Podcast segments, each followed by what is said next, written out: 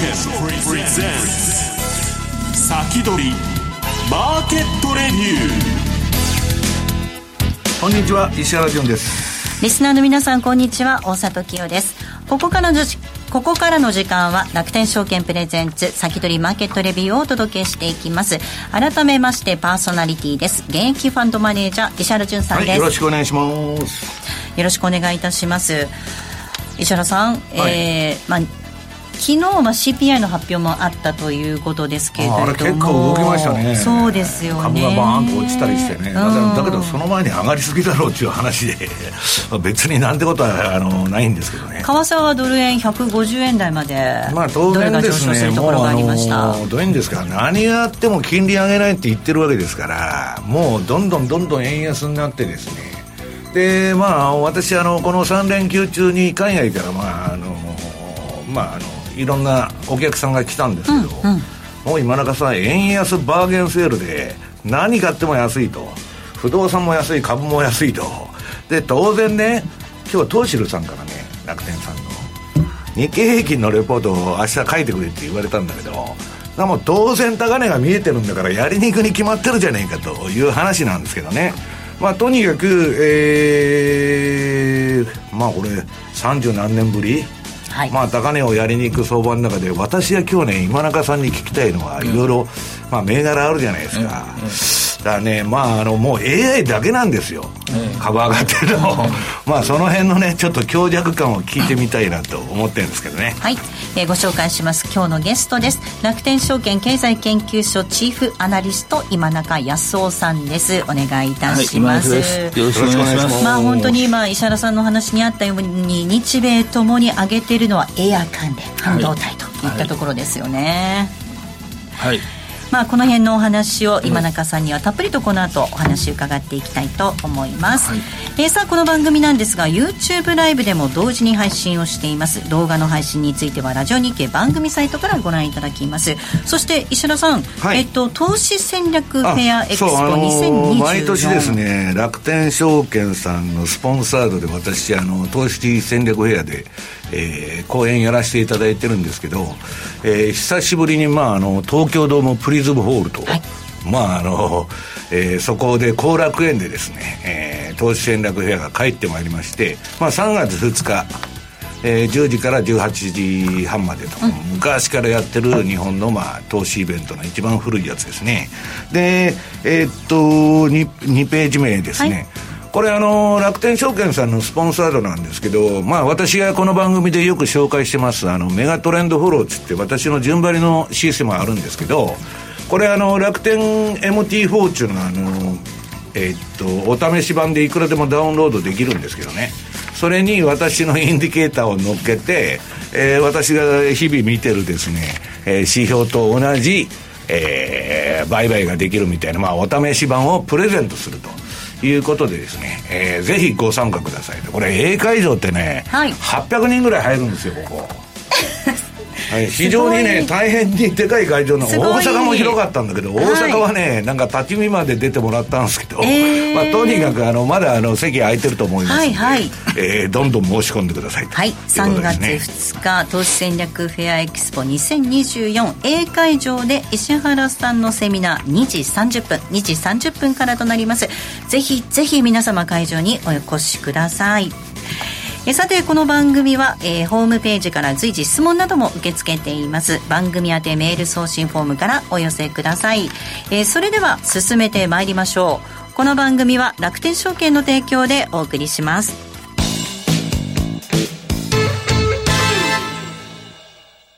世界的な有料企業へ投資でき、ますます成長を続ける米国株式市場。そんな米国株で信用取引にチャレンジしてみませんか？楽天証券では、どこよりも早く、米国株信用取引サービスの提供を開始いたしました。信用取引を活用すれば、元で資金の最大2倍の取引ができ、値動きが大きい米国株を1日に何度も売買できます。さらに、信用取引なら、売りから取引を始めることができるので、下落相場の時でも利益を狙うことができるのです。今よりもっと米国株トレードの幅が広がります。詳しくは楽天証券米株信用で検索。楽天証券の各取扱商品等に投資いただく際は、所定の手数料や諸経費等をご負担いただく場合があります。また、各取扱商品等は、価格の変動等によって損失が生じる恐れがあります。投資にかかる手数料等及びリスクについては、楽天証券ウェブサイトの投資にかかる手数料等及びリスクページや、契約締結前交付書面等をよくお読みになり、内容について十分にご理解ください。金融商品取引業者、関東財務局長、金賞第195号、楽天証券株式会社。ウィークリーマーケットレビューさあではここからは今中さんにお話を伺っていきます。今ちょっと CM 中も話してたんですが、今中さんが取り上げてくださったスーパーマイクロすごいことになっていますね、はい、メッセージも結構入ってきてます。はい、はい、えっ、ー、と今回ですね、あの10、12月決算あの一通りえー、出尽くしました。で、来週のですね、21日、日本時間でいうと22日の7時に、えー、NVIDIA の決算説明会があります。で、それまでに、えー、ままとめられるところをまとめてみたいと思うんですが、うん、えー、まず、グラフですね、はい、えー、ちょっと外況からなんですが、半導体出荷金額順調に今回復中ということであります。で、次お願いします。で TSMC の売り上げも順調に回復してきているということで、もう再成長に向かっていると考えておいていいと思います。で次お願いします。えー、半導体製造装置の販売高もですね、大体これで底打ちかなと、13あるいは46は底打ちだったかなという感じですね。で、次お願いします。で、これがですね、え、メタ、アマゾン、アルファベット、マイクロソフトのガファムの中で設備投資が大きい、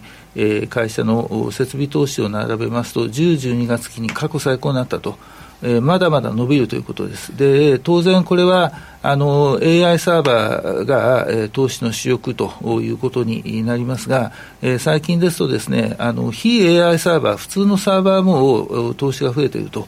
いうことでありますので、えー、またデータセンター、それからネットワークへの投資、えー、盛んになってきているということです。もうこれはもうイコール半導体にとってプラスということになります。で、次お願いします。えー、ということで、あの一通りですね、あの決算振り返ってみたいんですが、まず TSMC であります。えー、46月期の第二四半期をそこにして、今、順調に回復してきているということであります。あの始まった期のこの1、3ですね、季節性があるんで、10、10に比べますと、1回落ちますけども、次お願いします。えー、っとですね、えー、3なのが順調に売り上げ伸びていっているということなんで、もうこれは、はい、あのプラスと考えておいていいだろうと思います。で、次お願いします。で業績予想してみますと、えー、引っ張ってみるとですね、えー、多分来期の方が増益率高くなるだろうと。いうふうに思います。まあ、PR、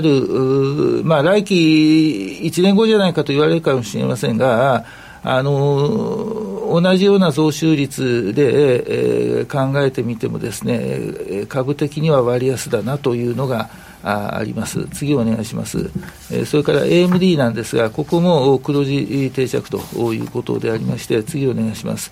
あのこのですねデータセンターセグメントの中で、あの AI 半導体ですね、えー、10、12月期が、えー、会社予想4億ドルって言ってたのが、それ以上だったということなんで、多分5億ドルぐらいだろうと思いますが、はい、えー、始まった年度、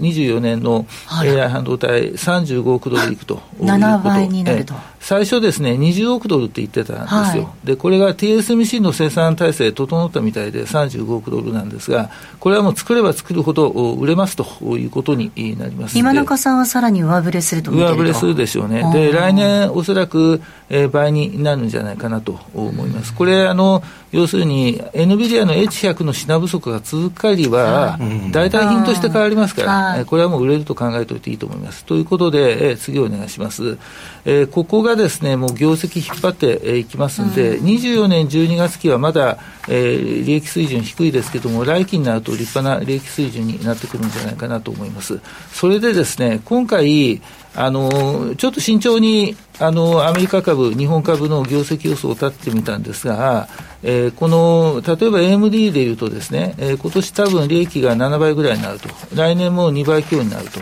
えー、それで測ってみると、あの、ペックっていう指標があります。えー、要するに PR 割る増益率ですね、うん、えー、これでいくとですね、えー、位置を大きく下回るということになります。で、あ後であのお話ししますけれども、スーパーマイクロも NVIDIA もこの調子なんですが、うん、あの日本の半導体製造装置メーカーはここまで安くはありません。あの割安感ということでいうと、アメリカのえー、ハイテク株、AI 関連株の方が割安感はあるんじゃないかとこれだけ上がってても、日本よりは割安と。ええー、あのはっきり言うと、織り込めてないということです。織り込めてないということと、もう一つは金利の問題あると思います。ああ、利上げうんやってるからね、えー、金利がやっぱりまだ高いですね。日本は上田さん何もしないから、バブルだけバブってるけど、そうですね、アメリカの方はちょっと慎重になってる、えー、それはあると思いますね。で、次お願いします。で、ASML なんですけれども、あの、どうしてもこの会社の場合ですね、あの、EUV 露光装置、今、えー、っと、1台あたり200億円以上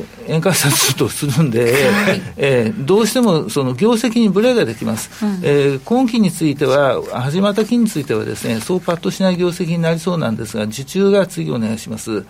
あ、あごめんなさい。あのパッとしない業績になりそうなんですが、まあ、来年度回復というシナリオでいいかなと思うんですが、えー、次お願いします。受注がですね、10、12月 期 EUV 露光装置の受注が過去最高になりました。で、AR、あの、その1世代前もそこそこ回復してきていると。いうことでありまして、もうここを見れば、この会社は買っといていいということになろうかなと思います。じゃあ、レーザーテックはどうかということを、はい、えー、次お願いします。レーザーテックの受注がまだ低迷したままなんですけれども、先ほどのそのあの ASML の受注とですね、えー、比べてみると、ここもですね、やっぱり受注回復はそう遠くない時期なんじゃないかなと。うん、一応、会社者側、えー、歴年で24年の後半回復だというふうに言ってますけども、まあ、そのあたりで、えー、期待しておいていいんではないかなというふうに考えております。で、次お願いします。まあ、レーザーテック、あの、研修が進んだということでですね、えー、業績はいいんですけれども、あの、先ほどの受注の問題が今、あ一番ネックになっているんですけれども、えー、次お願いします。まあ、受注が回復するということになりますと、えー、来期ですね、25年6月期、これかなりいい業績になるんじゃないかなと思うんですが、じゃあ PR 見てみるとですね、正直言って、うん、えー、ペックで考えてみると総割安感があるわけではない。うん、私はまだ上がるとは思うんですが、この割安感のなさというのはちょっと頭のどっかに入れといた方があいいかなという感じはあしております。で、次お願いします。うんでディスコも同じように業績順調にかあの回復中と、拡大中と、で次お願いします。えーと、生成 AI 向けのですね、あのグラインダーって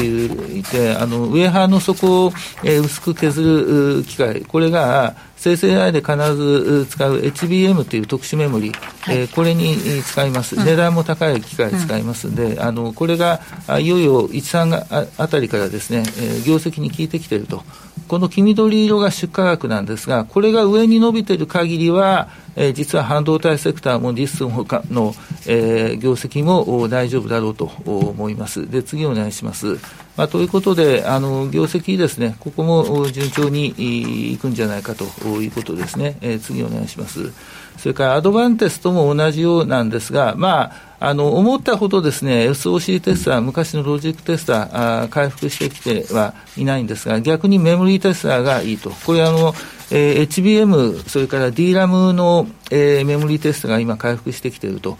いうことなんで、えー、あのこのメモリーに注目ということはあ考えておいていいと思います。で次お願いします。まあ、ここもですね、今期、あの24年3月期は大幅減益なんですが、あの一応情報修正をしました。えー、来期はあ回復するだろうというふうに考えております。次お願いします。えー、東京レクトロも同様ですね、えー、今回あの、情報修正ということになりました。で、次お願いします。で、これちょっと見にくいんですが、この下側がですね、あの、えー、機種別の、あの、分野別の売上です。で、見ていただくと分かるように、メモリー向けが結構急速に回復してきたということで、うん、これがもうもろに HBM 向けです。うん、で、おそらく来期に入ると DRAM 向けも入ってくるということになろうかなと思います。ここが一つ重要なポイントかなというふうに考えております。次お願いします。えーまあ、あのこれまだ暫定値なんですけれども、あの来期も、来期はもう本格回復と考えておいて、えー、いいだろうと思います。で、次お願いします。はい、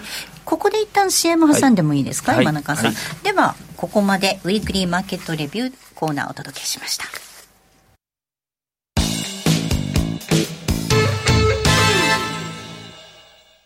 豊富な情報量と多彩な機能で多くのトレーダーから支持を集めるマーケットスピード2。いよいよ待望の米国株取引に対応いたしました。米国株取引対応に合わせ、日本の夜間に動く米国市場をウォッチするための新機能、ヒートマップ機能も搭載。ヒートマップとは、株価の上昇、下落を色の違いや濃淡で視覚的に捉えることができる機能です。充実した機能で利用料金は0円。楽天証券のパソコン用トレーディングツール、マーケットスピード2をぜひご利用ください。詳しくは楽天証券マーケットスピード2で検索。楽天証券の各取扱商品等に投資いただく際は、所定の手数料や諸経費等をご負担いただく場合があります。また、各取扱商品等は価格の変動等によって損失が生じる恐れがあります。投資にかかる手数料等及びリスクについては、楽天証券ウェブサイトの投資にかかる手数料等及びリスクページや、契約締結前交付書面等をよくお読みになり、内容について十分にご理解ください。金融商品取引業者、関東財務局長、金賞第195号、楽天証券株式会社、先取りマーケットレビューさあ、引き続き今中さんにお話を伺います。はい。で、続きなんですけども、はい、マイクロソフト、もうここは非常に、えー、順調に推移していると。で、ね、えー、で、次お願いします。はい、各セグメント全部良かったです。うん、えーえー、一番上のそのプロダクティビティビジネスプロセス、これ、法人向けのオフィスなんですが、はい、えー、これも良かったし、インテリジェントクラウド、アジュールが30%増でした。で、この30%増のうち6%増分が、えー、Azure AI だということでありまして、けあのいろいろ試算してみると、大体8億ドル強を Azure AI が入っているかなということですね。この比率はでもまだまだ今後上がっていく、えー、わけですね。上がりますね。これ上がりますね。とにかくですね、ここですね、見た目の決算以上に、うん、要するにお客さんとの商談が相当増えてるはずです。えー、やっぱりどこも今、生成 AI 気になりますから。えー、ということで、次お願いします。はいあのこれがですね、えー、シェアなん調査会社が出しているクラウドサービスのシェアなんですが、はいうん、マイクロソフト上がって AWS がアマゾンが減ってきていると、はい、いうことでありましてもうここは次どういうふうになるのかというのが要注目というふうになります、グーグルが頑張ったということでシェア維持しているということですね。次お願いします、はいまあ、ということで、あの業績、今、順調にあのかあの伸びていっている。あの、割安感はありません、ただ、ここはですね生成 AI がこれからどう展開するか次第でもっとこれ、業績、長期で伸びますから、うん、ここはもう買っといていいだろうと思います、長期投資ですね、うん、えで次お願いします。えー、メタ、はい、もうここ絶好調でございまして。そうですね、すごい利益の伸びになるんですが、中身がですね、次お願いします。えー広告がもう絶好調でございまして、えー、まずアメリカがいい、アメリカの広告の収益力が一番高いんですが、アメリカがいい、それからヨーロッパが回復してきた、はい、中国でも、中国のあのネット通販の会社で海外展開をやろうというところの出向が増えていると、うん、いうことでございまして、その広告のです、ね、利益率がもう50%突破していると。いうことで、今ここがやろうとしているのがですね、その今、あのメタのフェイスブックとかインスタグラム等々の主力アプリ、えー、大体32億人会員がいます、うん、でそこに生成 AI を使ったで広告事業者が広告を作ってそこに送信する。そして、えー、ユーザーも生成 AI を使う。えー、そうやって、それからですね、ここのラーマ2という商用生成 AI があります、うん、自社開発です、はい、これをオープンソースにするということです。そのための巨大ネットワークを立て、やってるんで、大赤字、大体 2, 2兆円、円換算で2兆円以上の赤字が年間出てるんですが、それでも営業利益率が40%超えましたということでございまして、ここはもうはっきり買っといていいです、これ。ね、これも長期投資です。メタバースの方はどうなってるメタバースはですね、相変わらずやるとは言ってるんですけれども、うん、メタバースよりやっぱり生成 AI がもう先に、まあでも、それに絡んで、メタバースももうだめだって言われて、ええ、息を吹き返しますよね。そうですね。あの、アップルがまあ、あの、ゴーグル出したりしてますんで、え。メタバースはやはりちょっと長いテーマになるんじゃないでしょうかね。なるほど。次お願いします。まあ、こういった業績で、あの、今年も来年もですね、この巨大ネットワークの構築続くんで、一応来年の増益率、えー、低いというふうにはしたんですが、ご覧になっていただくとですね、やっぱりそのペックでいうと0.5とかですね、うん、そういうことなんですよ。要するに割安なんですよね。はい、成長率を考えると割安なんですね。えー、そうですね。はい。で、次お願いします。出た。あと、スーパーマイクロで、まあ、絶好調と。まあ、ここがですね、NVIDIA の業績を見通す上での、はい、まあ、あの、前哨戦ということになるわけです。うんはい、で次お願いします、これがもう北米一辺倒でやった結果、こういう素晴らしい業績になってきたということです。ここですね、この2、3年で、ひょっとしたら、世界有数の IT 企業になるかもしれません。えー、NVIDIA みたいに化ける可能性がある、えー、化ける可能性あります。えー、化ける可能性あります。ここ、今、あの、AI サーバーの取り扱いで世界トップです。うん、えー、A、あの、N、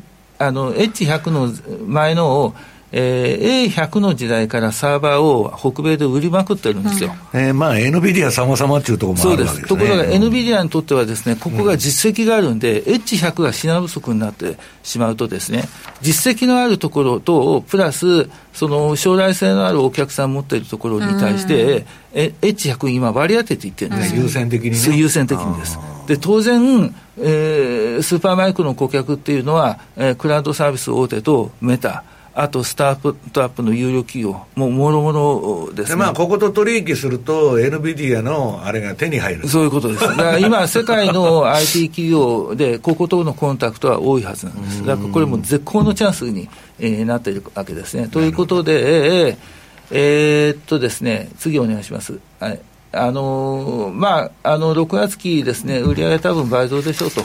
まあ、これ、あの会社予想があの売上、えー、143から147億ドルというのが見立てなんですけれども、はい、おそらく上の方に行くんじゃないでしょうか。うんそれから来年度なんですけども、NVIDIA の H100 の拡張版の H200、それからその上位機種の CPU くっつけた GH200、うん、それから B100 が今年出てまいりますと。いうことで、えー、ここではですね70%増収とは来年度ですね、うん、25年6月期70%増収とはしてるんですが、うん、えー、実際のところはですね単価上昇を考えれば売上倍になっておかしくないですということなんで、ここも PR を見ていただきたいんですが、はい、要するにですねみんなまだこれ単なるサーバーメーカーだと思ってるんですよ。はいえーはい、サーバーメーカーというのはあの要するに投資が減った時減るときに IT 投資減るときに真っ先にサーバーが削られるんで、うんはいはい、えー、PR もともと低いんですよ。でも HP まあ、そういうことを織り込んでもともと低いと。そういうことです。だから、この会社の株価には、この AI 部分が長期化するということがまず織り込まれてないし、あそえー、それから、AI ブーム、この生成 AI ブームというのはどういうふうになるのかというのも、みんな今一つ多分ピンときてないですね。まあ、ピンときてませんよね、えー、実際。えー、だここはまだまだ織り込み不足と言っていいんじゃないかなというのが私の意見です。で、次お願いします。まあ、ということで、NVIDIA 来年、あ来週の21日ですね、日本時間でいうと22日早朝に決算発表があるわけでございますけれども、うん、今回の焦点というのは、この H200、それから GH200、それから B100、これ、いつ頃出るのかということですね、ここがやはり最大の焦点ということになってまいります。まあ、当然、発注は来ていると思うんですが、どの程度発注が来ているのかということをですね、それから次お願いします。まあ、あの、業績見通しなんですけど、見通しから、えどの程度上振れるのかということも、やはり焦点になってきますし、次お願いします。はい。えー、まあ、24年1月期は多分、えー、588億ドル、600億ドル弱の売り上げなのかなというふうに思うんですが、このですね、その H200、B100 が、えー、実際にいつ頃ローンチされて、どの程度を、えー、生産の増強ができるのかによって、多分来年度25年1月期が変わると思うんですけれども、25年1月期に、えー、例えば8割、9割の増収になるのか、あるいは、えー、ここで書いているように、70%増収が25年1月期、26年1月期続いてしまうのかと。いう、そういうシナリオかなというふうに思っております。で、それを考えるとですね、ここも要するにスーパーディスカウントされているということなんですよ。あのまともにこう業績を計算してですね、PR 計算していくと、本当にディスカウントされてるんですよね。えー、そこは、えー、ちょっと念頭に置いといていいかなというふうに私は思います。で、次お願いします。で、ここ、えー、念頭に置いていただきたいのが、このサプライチェーンです。はい、えー要するに半導体素材から、私、あの半導体素材見てないで、はい、これちょっとあの何も言えないんですけど、はい、素材から製造装置、うん、そして AI 半導体、このあたりはすっきりくるんですが、はい、AI 半導体の中でですね、やっぱりロジック半導体で AI をやる、例えばブロードコムのような会社が出てきて、そういうところはやはり、えー、今後も注目と言っていいと思いますし、それから AI サーバーからクラウドサービスやシステムインテグレーターに、えー、至ってですね、それから生成 AI が、AI の開発会社が AI を作って、そしてそれを企業のシステムに組み込んでいくと。いうのがもう今年から始まりますと、ういうことです、えー、マイクロソフトの決算説明会で CEO イミジクも言ってたのが、昨年はお話でしたと、今年から企業の中に入ってきますということですね。で、生成 AI の最大の特徴というのは、中小企業、個人が使うということです、うんうんうん、これが SAP やオラクルとの大きな違いなんですよ、うんうん、ええ、だから幅が非常に幅と深さ広いということですね、ユーザーが多いと。そうなんですよ。なんでクラウドクラウドサービス会社が重要なんですよね。クラウドサービスというのはもともと AWS がやった時は中小企業中堅企業が対象だった。それが巨大企業になった、うんうんうん、だから、ええあの、将来があれなんだけど、今のところね、今中さん、あんまりピンとこないのは、周りで AI 作ってなんかやってるっていう人数が非常に少ないでしょ。うんうん、まあ、AI で投資してるとか、AI で何やってるとか。まあ、日本の場合はそうですね。アメリカはそうじゃないんですアメリカはですね、AI 開発会社というだけで、数百億から1000億規模の資金調達が。金融機関もむちゃくちゃ投資しとるじゃないですか、今。ええ、すごいですよ。ええ、だ人の集め方がもう半端じゃ、ないですね。で、今の大きなテーマが生成 AI の次は万能、万能 AI だと。万能 AI? 万能 AI。要するに AI に二通りあって、あの生成 AI とか翻訳 AI、自動運転の AI はものは考えません。それちょっとあの、あくまで延長戦でちょっとそのままやってください、ね、この後またお話伺っていきたいと思いますが、まあいろいろ私も聞きたいことがあって、その NVIDIA のロードマップの話とかも聞きたいし、マグニフィセント7が今やもうちょっと強弱出てきてるので、そのあたりもちょっと伺っていきたいなと思います。えー、あっという間にお別れのお時間近づいてまいりました。来週なんですが、楽天証券の荒地淳さんゲストにお迎えする予定となっておりますので、ぜひ来週もご期待ください。えー、それではリスナーの皆さんまた来週。この後は YouTube ライブでの延長配信となります。この番組は楽天証券の提供でお送りしました。